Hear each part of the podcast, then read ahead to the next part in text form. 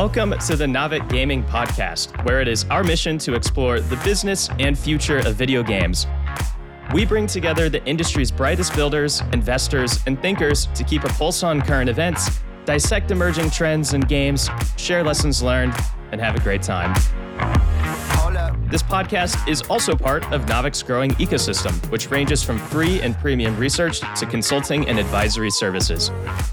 For more information, visit www.naavik.co. This episode is sponsored by our partners at CleverTap Gaming. CleverTap Gaming is the all in one platform that enables game studios and publishers to create personalized player experiences. It's the only solution that provides a real time understanding of player actions and integrates lifecycle marketing, live ops, and remote configuration into a holistic experience. In other words, you can maximize engagement, retention, and monetization through real time segmentation and targeted offers. And you can run live ops campaigns with A B testing, push notifications, in app messaging, and much more.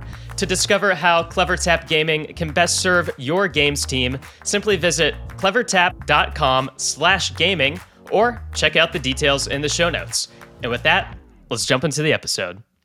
Hi, everyone, and welcome to the Naavik Gaming Podcast. I'm your host, Aaron Bush, and I've been excited about this episode for quite some time because the topic of today's discussion is on seemingly everyone's mind these days artificial intelligence. Now, clearly, AI, machine learning, it's all a loaded term that has been all the rage in recent months. Companies like OpenAI with ChatGPT opened the floodgates NVIDIA is now the latest trillion dollar company due to soaring demand for its GPUs. And now discussions about what is newly possible are permeating countless industries.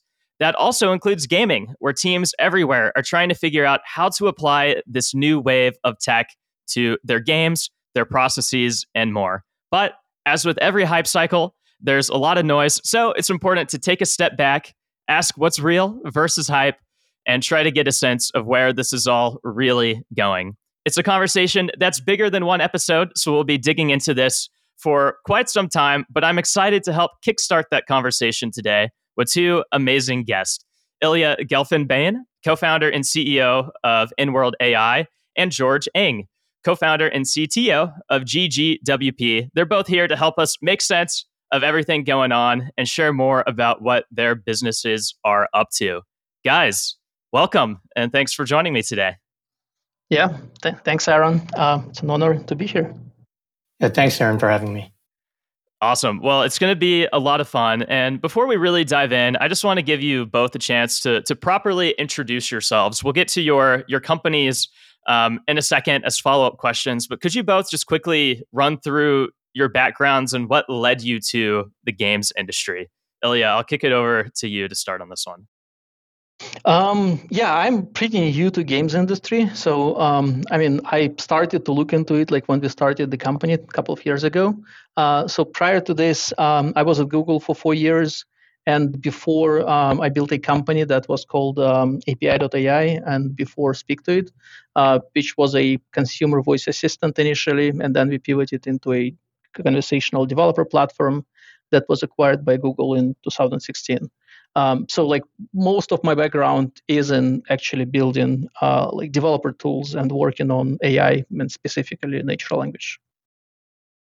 Awesome. And just a quick follow up to that. We had Kylan, your co founder, on the pod in March, and he did a great mm-hmm. job explaining InWorld AI's mission and helped us think through the possibilities of AI NPCs. But for those who missed that episode, could you just quickly share what InWorld AI does? And maybe also just if there's anything new over the past six months of note? Yeah, absolutely. Um, so InWorld is a platform for building um, AI NPCs or like AI-driven NPCs. Um, so effectively, we are like there are like two parts of the product. So one is the engine, the runtime that accepts as an input whatever the character is observing in their world, like who they are, where they are, who's nearby, what they are saying, what they are doing, any events that are happening, any information about the environment, and as an output returns the behavior of the character right? So speech, movements, gestures, actions, uh, like memory changes, goal setting, and so on. So like an easy way of thinking about it is like we are adding brains to NPCs, um, and like well providing like control flow for them. Uh, the second part of the product is the creator studio. So this is where creators, game designers, writers, um, like other creators, are building characters uh, by like describing what they want to see. Um, and uh, it's very similar to writing a role description for a human actor. So you give them a background, uh, information about the world they live in, uh, emotional profile, style of speech, maybe some like insecurities and flaws, um, narrative control, like what kind of goals they have uh, to accomplish, uh, and so on. And so, like after you do it, we pack this like modal configuration um, and then run it uh, with uh, Unity, Unreal SDKs, uh, connecting to any proprietary engines. Um, but yeah, that's that's what we are. Awesome. And yeah, it's really exciting. I enjoyed the, the episode where Kylan came on. And so if you're a listener and you're not familiar and you want to learn more about Inworld AI, we'll obviously talk more about it today. But if you want to even get more insight into the nuts and bolts of what they're really building and how it works for developers, I recommend, you know, you can scroll back in the hmm. podcast feed or you could just Google Kylan Gibbs uh, Naavik Gaming Podcast, and it'll come right up. Uh, but George, let's um, take this over to you. Similarly, I'll ask about GGWP in a second, but first, could you hit on your journey to the games industry first? Yeah, so I, am a lifelong gamer, uh, even though I'm not particularly good at games. Uh, my primary field in, in graduate school is actually game theory. So I've always been interested in strategy of things. Um, again, not directly related video games there. Um, I've taught things like ML, statistics, behavioral economics, so things around AI for some time. Uh, prior work, I was a research scientist at DARPA. I was a chief data scientist at, at Cray. So as we discuss some of the ways we use AI, some of those experiences may come up. Uh, my prior startup was also in an applied AI area. Um, specifically, the company was called Cyence, where we built cyber risk models to help evaluate security risk. Great. And you're both also um, serial entrepreneurs. And we'll, we'll hit on that uh, later in the episode too, because I'm just curious what you have learned across your journeys. Uh, but we'll save that more towards the end. But George, let's hit on uh, GGWP. Um, for those who don't know, what what is it? Um, what are you working on? But also, um, it seems like the company may, maybe it always has, but it's kind of taken on even more of like an AI focus or or branding recently. So we just kind of love to know how all of that intersects in your mission. Absolutely. Um, I, I, assume, given the, the, listener base, most people will know what GGWP stands for. Uh, in case you don't, it's good game, well played. That's a common term to show sportsmanship at the end of a gaming session. The goal uh, is to help games modernize their support and community functions to allow them to create a more engaging and respectful gaming environment. So, so how do we actually do that? Our company is always focused on AI um, based moderation to help streamline the detection and evaluation process of player behavior. Awesome. And and one thing that, you know, I think is noteworthy or at least, you know, I like to to think about or point out with GGWP is that especially like in in an era where there's a bunch of fear mongering about AI and you know its its impact in you know taking over the world or being you know a force for bad in some ways that we have to fight against. Um, GGWP at its core, even though you don't really you know frame it this way, it's all about using the technology um, for safety reasons and moderation in games. And so um, I don't know. I, I, feel like there should maybe even be more discussion about AI for good in games. I don't know if you you think similarly about that, George. Yeah, absolutely. We're, we're, we're not just looking at, at negative events, right? We're also looking for positive detections, deliberately looking for collaborative gameplay where possible. And we definitely see that more coming from game designers. And then, of course, it's, it manifests itself in chat, voice, and in the gameplay actions itself. Great. Well, let's go ahead and dive a bit deeper here. And here's one question that I want to start with. And I'm really curious to hear your, your guys' takes on this. Is AI in games a sustaining innovation, meaning it provides incremental improvements to what games already are and how we already work today? Or is it a disruptive innovation, meaning it could fundamentally change what games are and how they're made and run? Maybe it's a false dichotomy, and you can kind of share your nuanced thinking on that. But I'd love to uh, to hear your thoughts on on that. Um, I'll hand it over if either of you wants to kick that off. Um, yeah, I can start. Um, so I think it's really both. Uh, the reason for that is that, um, uh, like, well, there are different types of AI in gaming, Um, so some obvious things, uh, you know, start with, uh, uh, for example, producing assets more efficiently, faster, or like pre-producing assets, right? So like imagery and, and things like this. This is this is basically just augments like what creators are doing now, and uh, companies may decide like, well, what is the pace of uh, like adopting this technology should be uh, internally, right? So um, that that's like pretty like organic growth. Uh, on the other side, there are things like yeah, like AI NPCs that uh, like well, uh, where companies do have to kind of make this leap of faith in a way uh, in order to in order to properly integrate. Again, we are working on making it much more organic to them. You know, like well, helping them first to build characters probably in design time and like just you know steal some lines uh, of uh, um, like the, the, interactions that characters are creating uh, into their pre-scripted uh, engines uh, but yeah like but overall um, i think it's really a matter of um, you know some successful uh, reference use cases to be launched that like the whole industry basically will change the like the standard like the kind of like anticipated quality um, of the games. And uh, in this sense yeah like that that could be like a huge change to the industry. Yeah so let me I'll, I'll get your thoughts in a second george but let me double click on that from the the Inworld ai perspective for a moment. Do you view um, ai npcs as more um, just augmenting and improving the the npcs that we all know today across games and genres or do you view what you're building more as like a mechanism for building something entirely new that creates new types of games, entirely new types of player experiences? Maybe the answer is both, um, and it's a journey. But curious to hear your thoughts.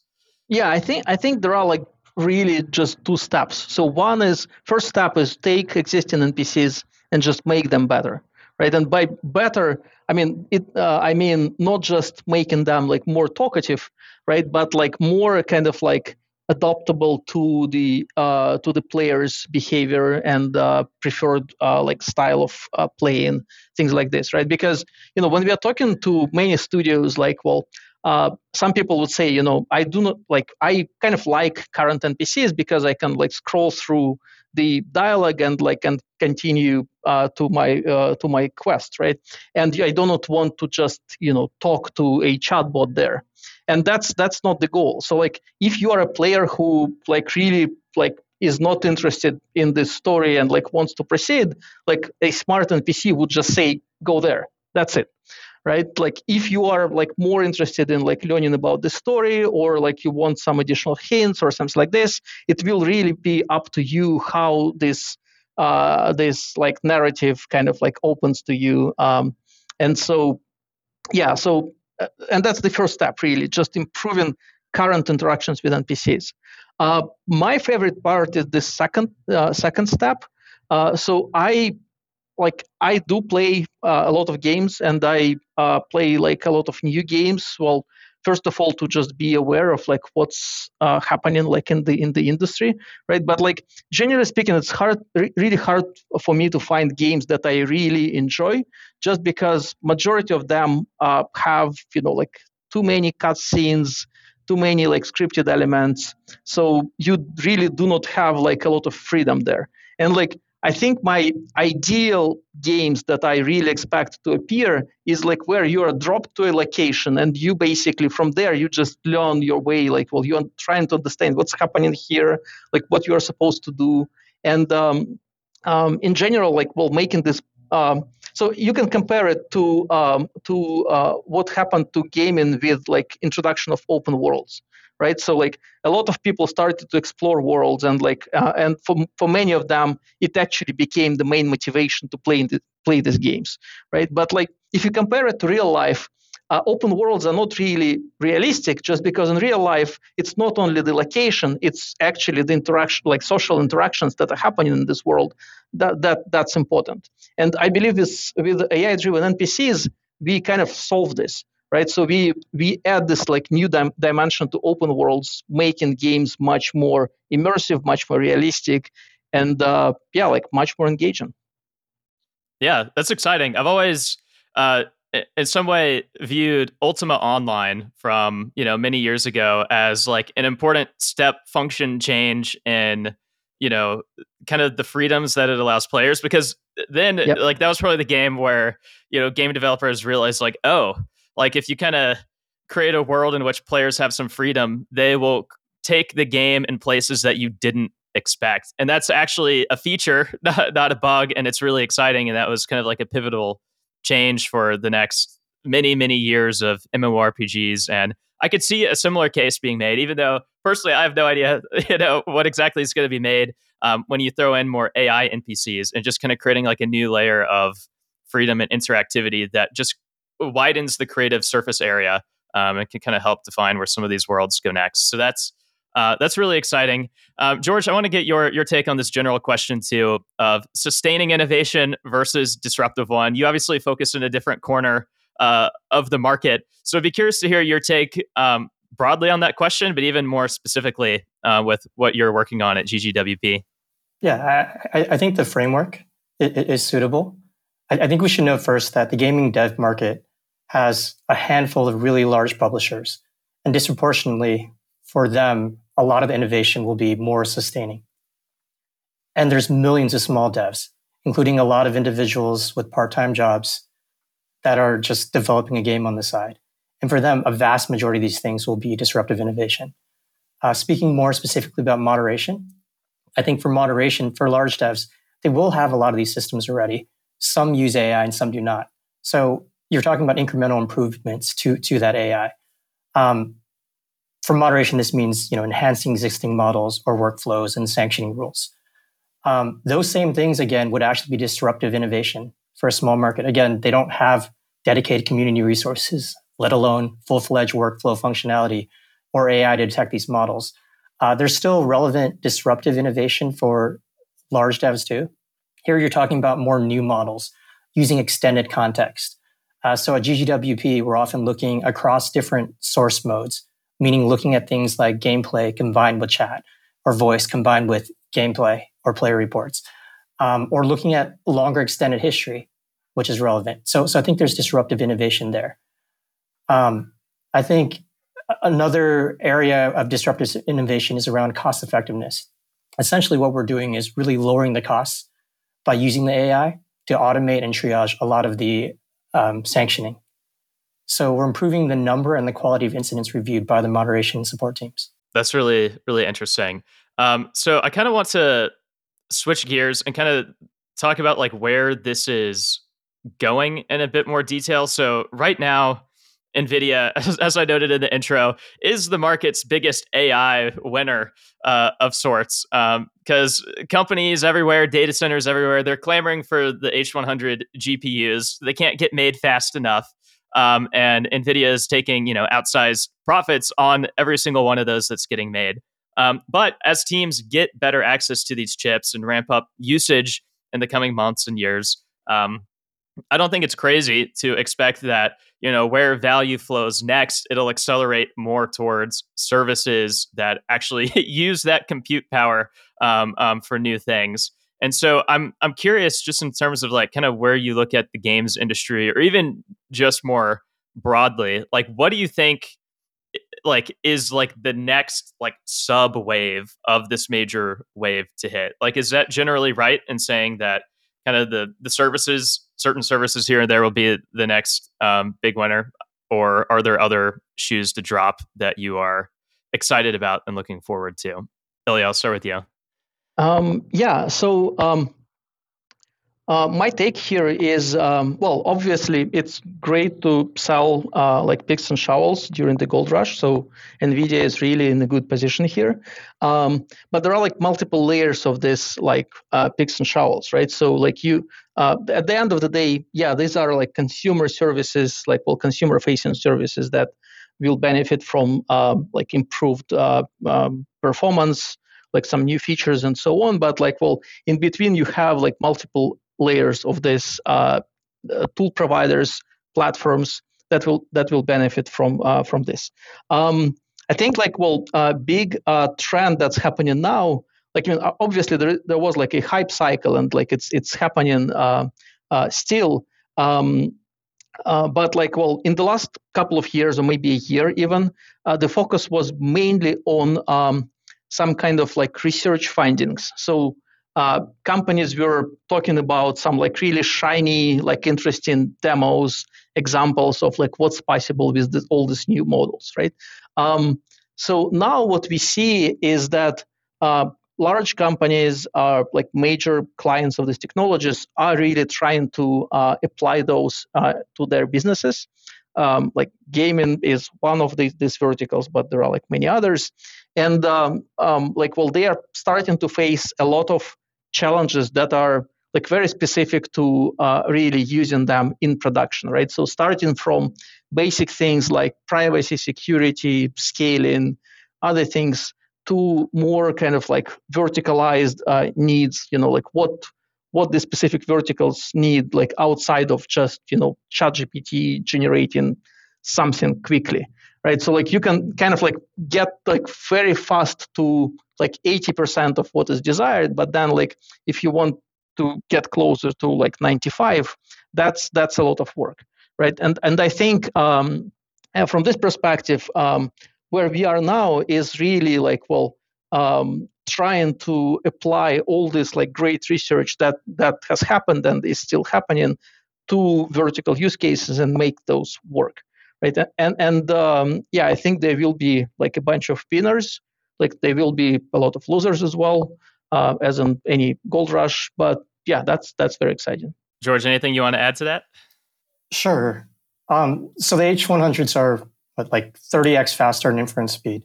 So it means that you'll be able to have more complex models and faster training, sometimes both. So what we're really talking about is what gets additionally unlocked versus what becomes marginally better. Um, so, so things like, I mean, obviously Ilya has a high functioning company today. So we already have smart NPCs. But does this unlock like a deeper level? Does the added context link now from these additional models create an even deeper, more valuable experience? Um, things like dynamic bots, for example, are things that games are looking at that I'd imagine that could benefit greatly. In moderation, um, some of the big challenges have been like voice in real time. It's just been cost prohibitive. And obviously, like having this additional inference power matters a lot. Another area is um, just getting into really granular telemetry. If you think about the types of data a game could log, you could log, you know, 240 frames per second of telemetry information and actions. Obviously, you don't do that typically, but if you want to start looking at things in real time, theoretically, it becomes much more feasible because of the cost reduction. Um, there are some marginal improvements as well, like every model will run better. Uh, they aforementioned context rich models, some of them become unlocked. So if you're looking at things like grooming or looking at combination of attributes, you'll better be able to do that. Uh, Ilya brought up the ethical focus point. I think it's indirect. It's just that if you're able to solve some of these compute issues, researchers and engineers and product managers are more able to um, focus and tackle the more nuanced cases around fairness and transparency. So the hardware indirectly helps with that as well. Um, but but ultimately, it's, it's clear that the cost will be reduced. So if our costs reduce, we can in turn pass it along to our end customers, and in turn, that would make things like AI-based moderation more accessible for everyone. Exciting! You guys are are hyping me up. Uh, you guys are also, you know, living and breathing the the cutting edge, and I I guess, and and you know, as as you're talking about, like clearly lean on the optimistic side of what is possible here. Um, but you know, as people who are deeply immersed in the actual technology and have, you know, an above average sense of what's realistically possible, um, are there any corners of this game's X AI wave where expectations are ahead of themselves and you think people should calm down a little bit? I mean, I'm I'm pretty optimistic uh, in general, right? And like just like as uh, like looking at the pace of like new technologies developing, uh, like I'm I, I kind of like agree to believe that like pretty much everything is possible. Uh, that said, um, again, um, like bringing it to actual uh, games to actual uh, like products takes more time um, than like than it seems like it would take right? Because like you can uh, very quickly build some like quick and dirty experiments and like and see like great results that are like 80% there. Uh, but uh, like bringing them and like launching them uh, in in real products will take time. So from this perspective like from the kind of like you know dreaming perspective yeah like pretty much anything is possible i would say at this point. Um, it just it just will take some time. Yeah, aaron i think i have a few gotcha. but um, i mean we're repeat entrepreneurs so we're probably biased towards being optimistic in these areas. Um, for yeah. for moderation even um, we're not going to reach fully automated moderation. I don't think it's advisable especially for potential safety issues and ambiguous high severity events these should undergo human review. Um, we must be or continue to be vigilant about things like model biases. It doesn't mean that we shouldn't use the AI, but just ensure that we understand the biases and that we have proper human oversight in them. Um, content generation. Um, I, I, think for most internal teams using it, it's fine, right? Assuming it undergoes some human review. This kind of applies generally to every space.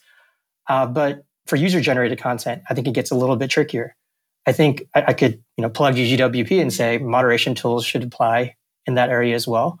Uh, but I think the the bigger challenge there is that the game designers, once they allow the user generated content for better engagement, they also have to have more, like the bar becomes higher to have clear game design goals and community guidelines for that system. Um, player specific experiences is another area. Um, AI powered NPCs obviously can offer more engaging and dynamic experiences. But again, similar boundaries.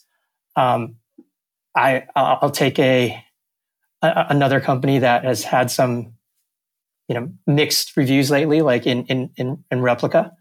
Um, obviously, not the same as an uh, NPC in games, but you can see how there's some overlap, and some could view that as a game. And you know, we have to be careful about avoiding bad individual experiences for sensitive populations, and learn bad experiences based on group learning. And then, and then I think the most dangerous area is probably just around monetization. Um, there's already a lot of AI optimized actions based on player behavior. Obviously, um, quantitatively, this could improve, but it could negatively impact game enjoyment. So there probably need to be better guidelines on how to avoid predatory consumer behavior, especially given you know some consumers' perception of the gaming industry's reputation around things like loot, gacha, gambling type mechanics, um, or engagement there.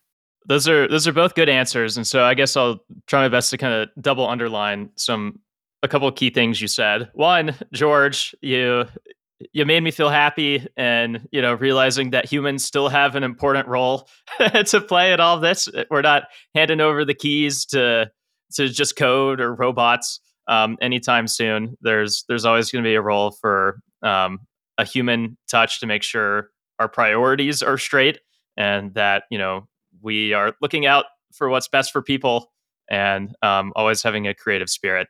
And Ilya, what you were saying, um, you know, it seemed more that like, yeah, you're an optimist. You're you don't necessarily think there is too much of a limit on on what is possible in time, but the time part was important. And I guess if you look at a hype cycle, maybe if we're nearing a um, you know a kind of like a peak of inflated expectations that doesn't necessarily mean what people are expecting won't happen but maybe the expectations in terms of the timing are a little out of whack and it'll just take more time to build um, what is possible before um, people will get it in their hands and so could go through a bit of a hype cycle and and that that does that sum up some of what you're saying okay uh, yeah, yeah. I, I just want to clarify, right? So, like, uh, my answer uh, is more uh, kind of like in the perspective of uh, end users, consumers, right? So, basically, as a game gamer, like you can imagine, like lots of different interesting things, and they will be possible with AI. Um, like, I, I, um, kind of like the internal like well the developer focus is somewhat different. Uh, and like yeah like i agree with george. There are like a lot of interesting challenges there. Uh, like well if the expectation is that uh, you know like well new games will just appear with like well one press of a button and they will be like high quality and wouldn't require any like human involvement yeah that's that's not the case. And that's good because we really want people to be part of uh, like the creative process. Yeah. Uh, one other piece of this that I I want to get into is the kind of the debate or ideas of open source versus closed source models right now, uh, specifically as it comes to even even just the games industry. So AI obviously is famously closed source, and now we're, and we're now seeing more competitive open models like Meta's Llama 2 emerge. Um, so Ilya, maybe you can start on this one, but why why does this open versus closed source conversation matter in general and in games for those who are are less familiar with the technicalities? And um, as related to that, I would just love to hear more details about the open source, you know, work that you at Inworld AI uh, are building. Um, yeah. So uh, why it is important? Um, well, for for many reasons. So um, there are like uh, more um, kind of like non-development reasons, but like well, that have to do more about like observability. Like well, people want to uh, be able to see what's happening uh, within the technology, right? Like how it works, what kind of data it is trained on, um, uh, things like this. Uh, second part is uh, like more about kind of like stability and uh, reliability.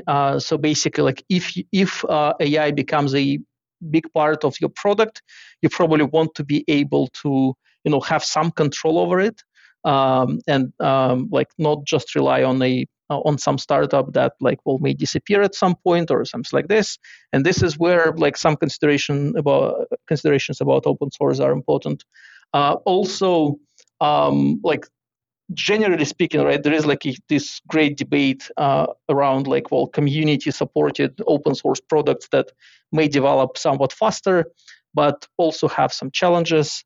Um, so yeah, like there are like a lot of a lot of considerations there uh, on like, well, what uh, like how how to focus on it.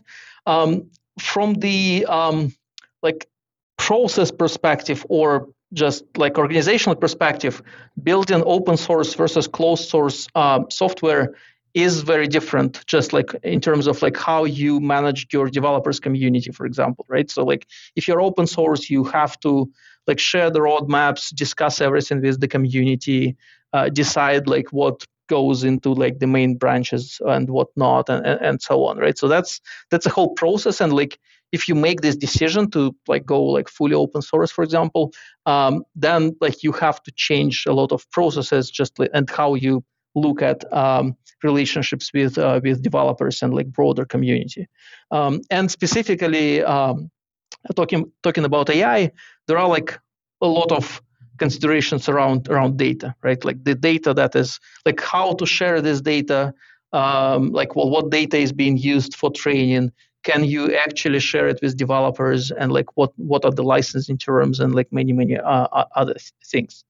Um, for InWorld we are kind of like trying to balance between closed and open source. So um, and like this is like an ongoing discussion really. So like well we are still figuring out like what is the optimal uh, configuration here? So but generally speaking um, uh, uh right now what we decided on is like, well, we are open sourcing some parts that are not core to us, that um, are have to do like uh, uh, more with um, like voice related things, um, you know, like some other things. So basically, that are like uh, like aside of the the main like brain that we are we are powering. So that's that's one part. Uh, another part, like when we are working with uh, like uh, selected uh, partners, we can also make these solutions open source, but it's like it's limited open source, right? So basically, like a large studio that w- works with us have may have access to to the source code, um, like well to yeah to feel like more uh, you know secure in a way and to and to be able to uh, to get more control. Um, we um, like open sourcing the core part is is challenging uh, mainly because it really just changes the way uh, we are we have to work with the developer community. And uh, yeah so we are not doing it at this point. Gotcha uh, that makes sense and i'm curious to see um, how you all will evolve over time and your approach to working with the developer community as as this area matures and i'm sure you even continue to expand your ambitions. Um, you know, another part of this conversation is is less the technology and and I know you guys are you know technologists and builders at heart, but I I also want to talk about business models for a moment because I think that plays an important role in how um, this technology gets enabled and adopted by companies and consumers everywhere. And I kind of want to to hit on on both sides of that quickly, especially as it relates to games, because I think this is something that probably not many people have have thought through so far. Um, and also probably relates to kind of the whole sustaining versus disruptive innovation conversation from earlier and how how these capabilities actually get out there. And so, um, George, I'll start with you on this one, and maybe you can speak to like the enterprise side of this. Um, you know, do you think that B2B business models in games could um, change as a result of more AI driven and AI powered um, technologies. Curious about your take generally, and again, even specifically with with GGWP, which I know has been, you know, tweaking its its business model too. Yeah, um, I'll actually try to tie this to to openness too, because I think that's that's okay, core. Um, so, so if you think about um, the gaming market again, looking at large devs versus smaller devs. Large devs are in general going to be willing to help smaller ones unless it compromises their competitive advantage in some way. Right. So we're operating in the moderation subspace specifically. And the reality is that games don't consider this to be uh, part of their core IP or uh, product differentiation. So um, using something like data sharing, again, not quite open source, closed source, but uh, just, just sharing across. Data sharing programs sort of il- illustrate some of these incentive differences. So if you think about if we created a industry consortium, which we've been trying to do, um, small devs would gain a lot of information for the amount of data they contribute, right? If you had everybody contribute, you know, they have a much smaller ownership stake. And the opposite is true for large devs. So the incentives there are already misaligned in some way. And I think that's influences both how they would view open source and closed source and how we would view it selling to these parties as well. Right. In general, obviously, open source has value. It fosters collaboration, innovation. But because large publishers don't see it as a differentiator, it makes them theoretically willing to open source moderation philosophy. Now, the challenge is if you're a small game dev, um, you know, like teachings or playbooks don't don't create a closed solution for you. You want the actual action plan or you want the data. And the large dev will not share that. Right. So that's certainly a struggle. I don't think having better AI tools or better AI hardware will necessarily change that. Um, as far as how this influences our business model, um, we, we have we recently talked about our pay as you go no commit tier. And this was very deliberately introduced so that we can make our product more accessible, in part to target some of the earlier games or these smaller game devs.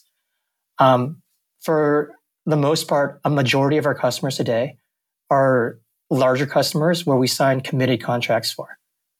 Um, while this isn't ideal at times, potentially for, for scalability or openness, it does allow us to create more secure solutions and more bespoke solutions at times when needed which does allow us to, to have a more sticky solution with the customer and have better retention as well. Gotcha. That all makes sense. And I was also starting to sense a little bit of your your game theory thinking, you know, leaking out as some of your logic um, in, that answer. Um, Ilya, obviously, um, your company sells B two B as well. So uh, if you if you have comments on on that, I'd be curious to to hear it. But I'm also curious to hear your your take on the consumer side uh, of this too, because on your website, there's a stat that says 81% of gamers would be willing to pay more for games with AI NPCs. And I'm just curious what you think that means in practice. And to those who are skeptical about AI NPCs really unlocking new transaction options or providing pricing power to studios, um, you know, what would you change to add nuance to that conversation or help change their their minds? Yeah, um, I think um, I would start like looking at this from the like value perspective, like what kind of value um, these technologies bring to both developers and end users, right? So specifically, when we are talking about AI NPCs, well, we are talking generally about like well, uh, like a few things. So one is um, in, uh, improvements in engagement, retention, like playtime, and two um, like if we are talking about more like disruptive innovations, right? So like basically introducing new styles of gameplay that uh, uh, like may become market standard and basically will be like unavoidable. So basically, like for an end user, you know, like if you are given a choice uh, to play a game with dumb NPCs or and, or smart NPCs, you would probably select smart NPCs like uh, every time. Um, so from this perspective, um, like I would focus on like say like I- improvement in the engagement, right?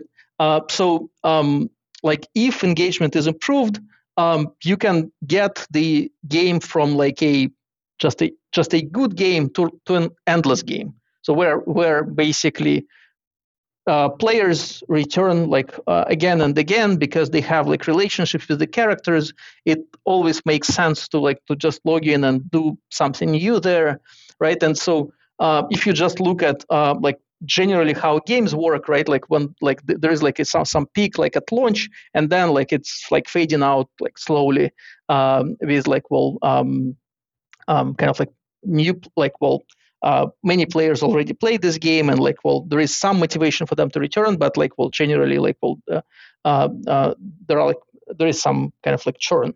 Um, and so if we are able to improve this right so that's a like a no-brainer for studios to uh, to implement and so um, there are a couple of approaches here. Again so one is like for studio uh, if they see that engagement is increased revenue is increased it's pretty easy to justify uh, the cost then right? So um, i mean like well it has to be like net positive for them but like well it can actually just improve the economy and like well uh, economics of the game and they can um, like either like will make it a little bit more expensive or introduce uh, some like in-game purchases or or something like this right to uh, to support this uh, another uh, way is to try to actually uh, pass it to the end users. So like end users may decide whether they want uh, or not to use like to work with this like smart NPCs. Like especially in the cases where it's like it's a, it's your companion in the game, for example, right? That you may or may not, not have, and like you really decide uh, um, uh, decide on that. And like as we see, uh, like players are extremely positive about it. And so generally speaking, both models really work. Uh, like and then it's really a question of you know how to um, how exactly to implement it. And like well here we can be pretty flexible. So it could be you know just like usage based like pay as you go. Um, it could be uh, more like revenue sharing.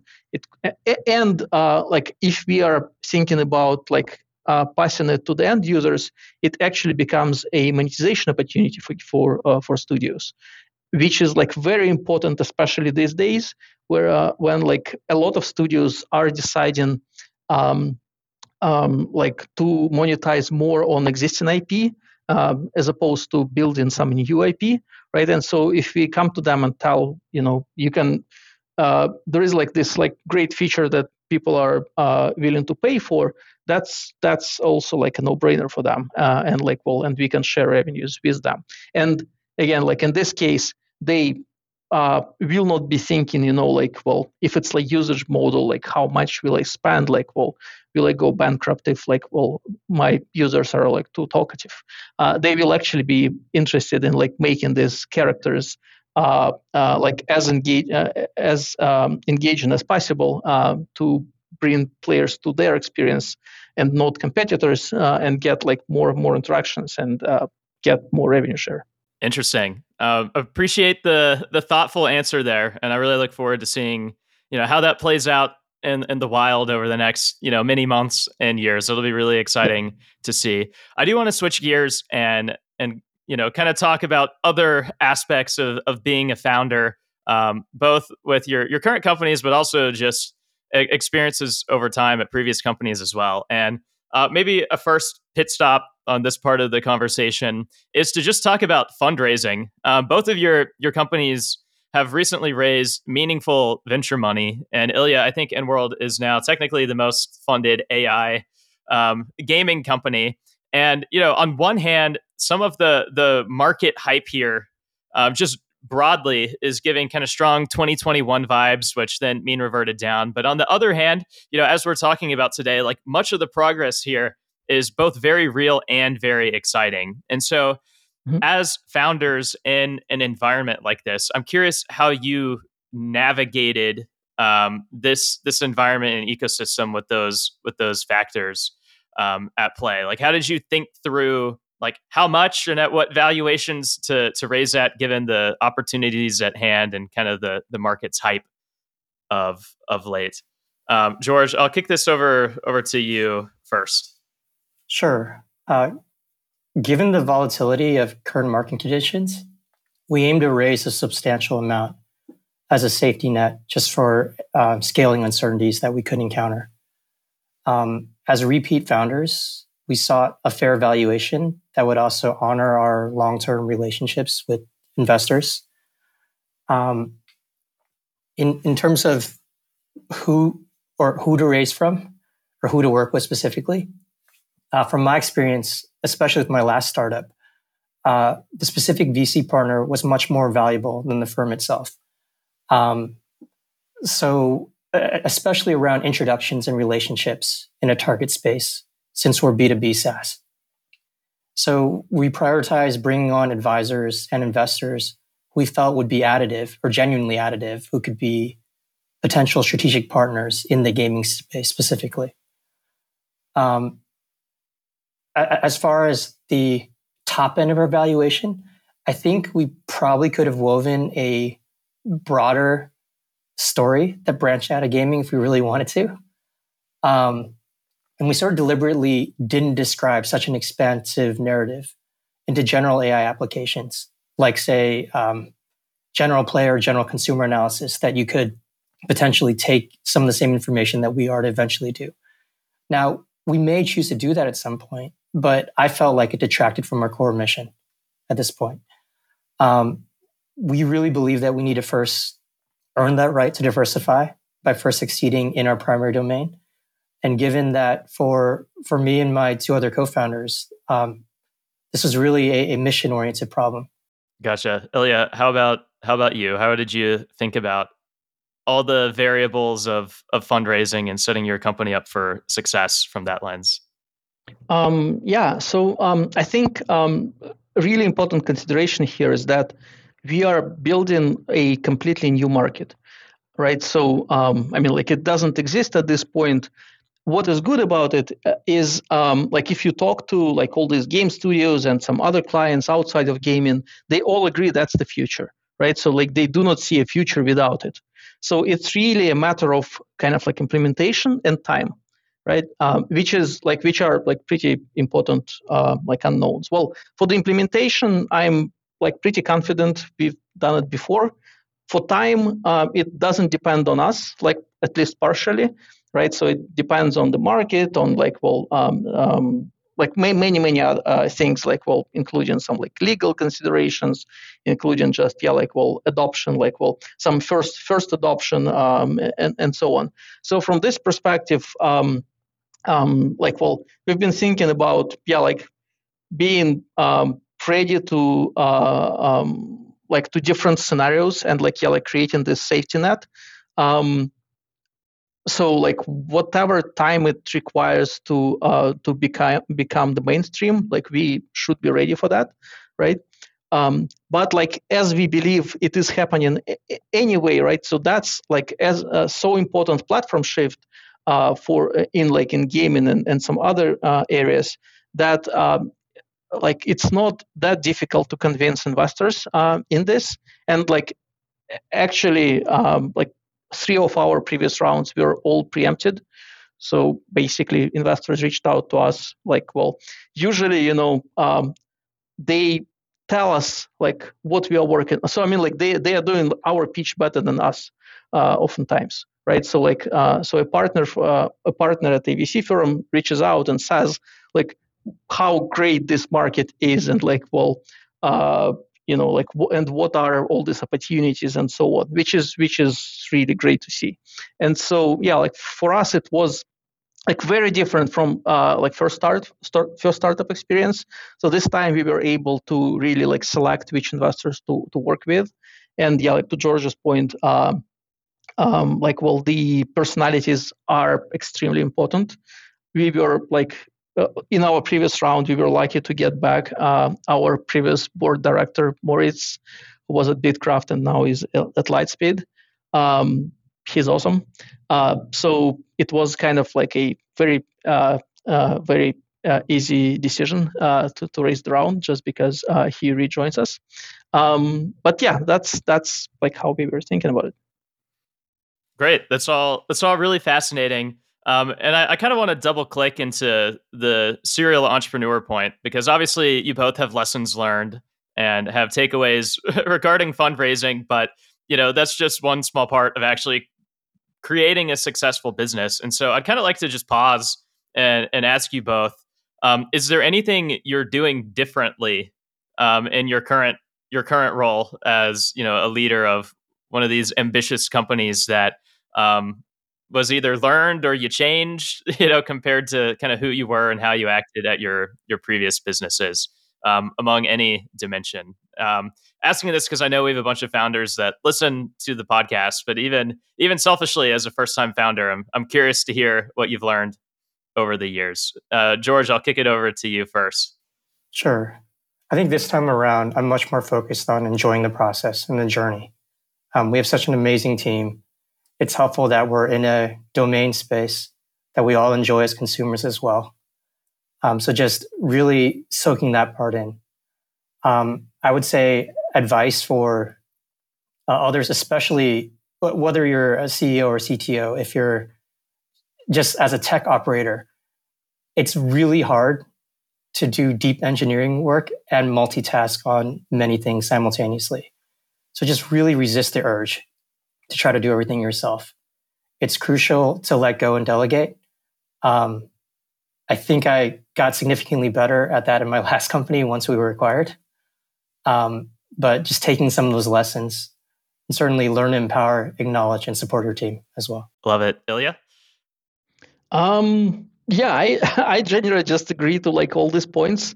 Uh, so I think like well, partially like we are um, like I'm behaving somewhat different from the previous startup, not by choice, but because yeah, like it's easier to fundraise. Uh, like there are some other things that like um, like are somewhat easier to do. Like even like working with with clients, um, having some uh, like track record before um, is somewhat like more uh, uh more like fun and uh, easy and uh, convenient. Um, so yeah, like but I would say um, probably like the biggest um, difference here is uh, because we were like more successful with fundraising and like got uh, more visibility, it's much easier to build like a great team, um, and that's that's awesome.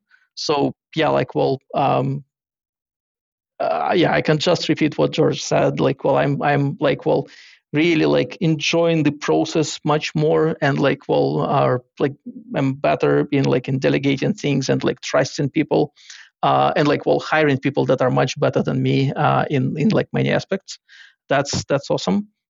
Um, also just industry wise right so like our previous company was like well building solutions for like customer support call centers things like this so the boring stuff so like this this time game and entertainment world is incredibly interesting um, uh, you know like well one indicator for me is like when when when my kids uh, hear like who i am I am talking to in terms of like clients, different uh, game developers, right? So they they are like excited, and that's like a great kind of like example for them.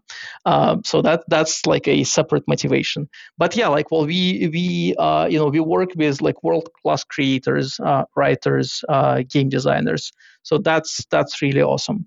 So um, in terms of advice, um, I think like well, uh, practically speaking, uh, my main advice. Um, would be um, you know like if you focus uh, especially like if you're working on some like deep tech solutions like if you focus on your product and technology just and, and the value that it brings to the uh, to the clients right? So that's a big part of uh, of success. So like even if uh, you know it may take a little bit longer to be successful from like business terms you are kind of like keep on creating this like this value and the experience with the team.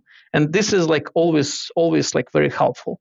Um, and so yeah, like focusing on that, uh, I think is critical, especially like in the times where like it may be pretty challenging challenging to raise uh, VC money, um, or uh, you know, mm, yeah, like where like um, some M and A market is somewhat like all frozen.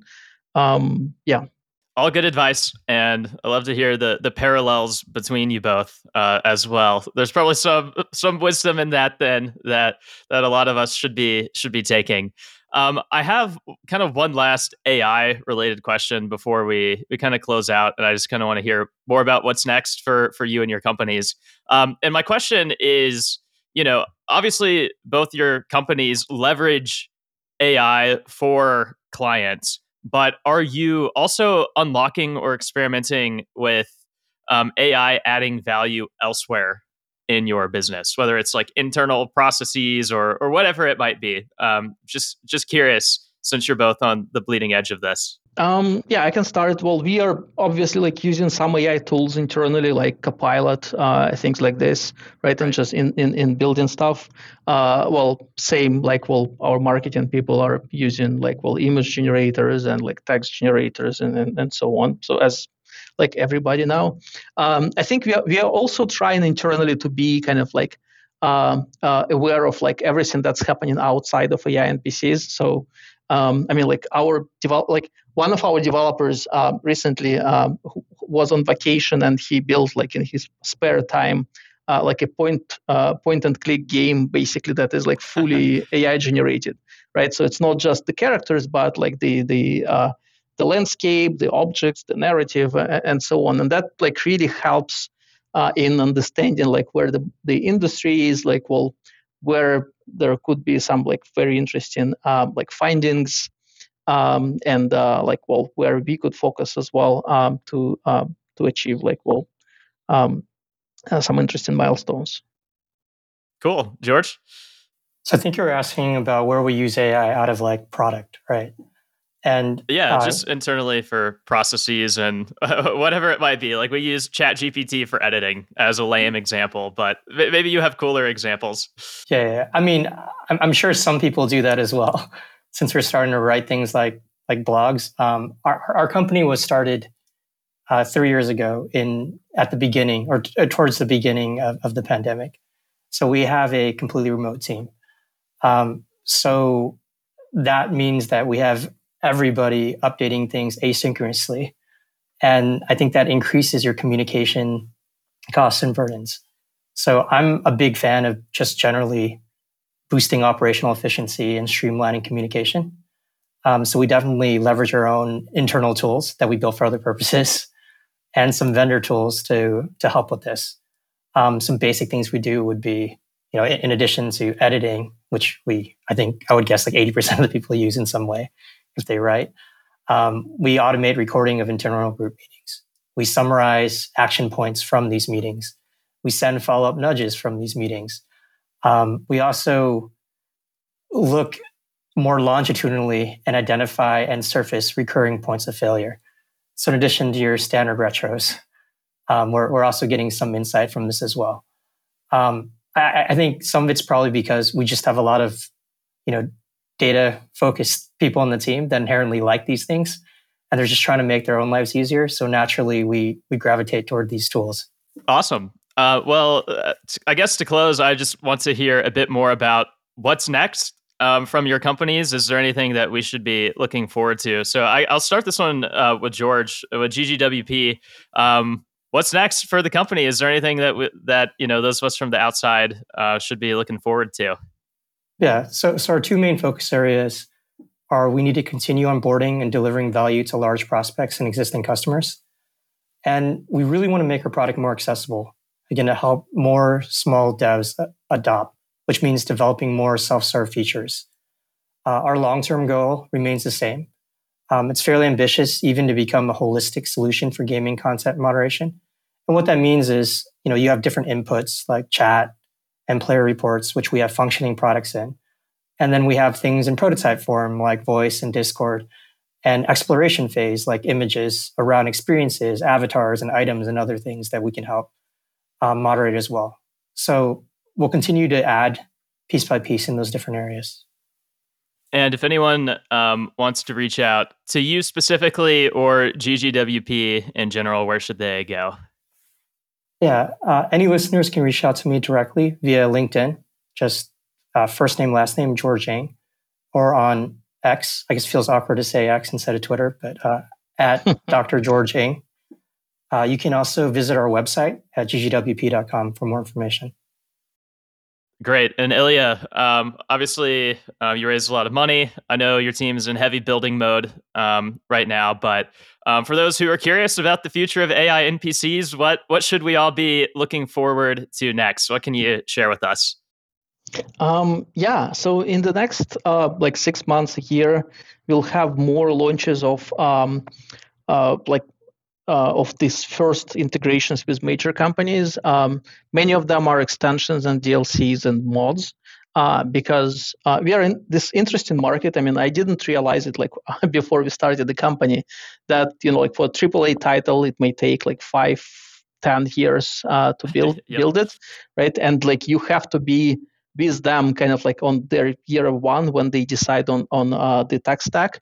And so majority of things like with new titles will be launched like in two three years when we will be like five years old. Um, in the meantime yeah like we are focused on um, some kind of like this uh, some of these experiences that uh, like are um, achievable and doable uh, earlier. And yeah as i mentioned before like as companies are turning more and more to uh, using their uh, and like uh, monetizing their existing IP. Uh, they are m- more interested in like building these extensions and things like this. So that's a large focus for us because um, it obviously can like demonstrate what's possible with with uh, AI NPCs, but also helps us to uh, be ready, you know, for scaling, like well, to optimize, yeah, like scaling, privacy, security, and every, everything like that makes us uh, more like enterprise ready. Um, and then like obviously like the main um, main like um, direction of development is just keeping you know building this like the brains for npcs uh, and uh, uh, here like what is good about it is like well we are like well as i mentioned we are trying to kind of like approximate human actors right so we do not really need to create anything new we just like get closer and closer to the performance of real people like real actors that you may hire to be part of your experience and so yeah so basically like uh, product roadmap is like really easy to build. You just like look at the biggest gap between like the character now and, and the human actor and like start addressing it. Um, so yeah, there will be like a lot of things uh, there. So main focus is on like multimodality. So like in addition to speech, you know, like well, how we control characters to like perform different actions uh, within the environment, um, like express themselves, like we'll come up with new things uh, and so on. Great. And if people want to to learn more or stay up to date over time, where can they um, find you um, or Inworld AI? Yeah, I think LinkedIn is the best way. So feel free to contact me directly. And uh, yeah, we've got like a lot of ways to contact the company through Inworld AI. Website. Perfect. Awesome. Well, guys, this has been a lot of fun. Um, I've learned a lot from both of you today about you know big picture where AI is going, how we can think through the details of um, you know implementing it in our own industry and and being smart about how we think about the future. Um, and I'm bullish and excited about both of your companies and can't wait uh, to see where they go into the future. So, best of luck to both of you. Um, thank you for hopping on, and to all of our our audience tuning in. Um, thank you as well um, for for listening to this episode, and uh, we'll we'll keep at it. And I'll see you next time. If you enjoyed today's episode, whether on YouTube or your favorite podcast app, make sure to like, subscribe, comment, or give a five star review. And if you want to reach out or provide feedback, shoot us a note at podcast at naavik.co or find us on Twitter and LinkedIn. Plus, if you want to learn more about what Naavik has to offer, make sure to check out our website, www.naavik.co. There, you can sign up for the number one games industry newsletter, Naavik Digest, or contact us to learn about our wide ranging consulting and advisory services. Again, that is www.naavik.co. Thanks for listening, and we'll catch you in the next episode.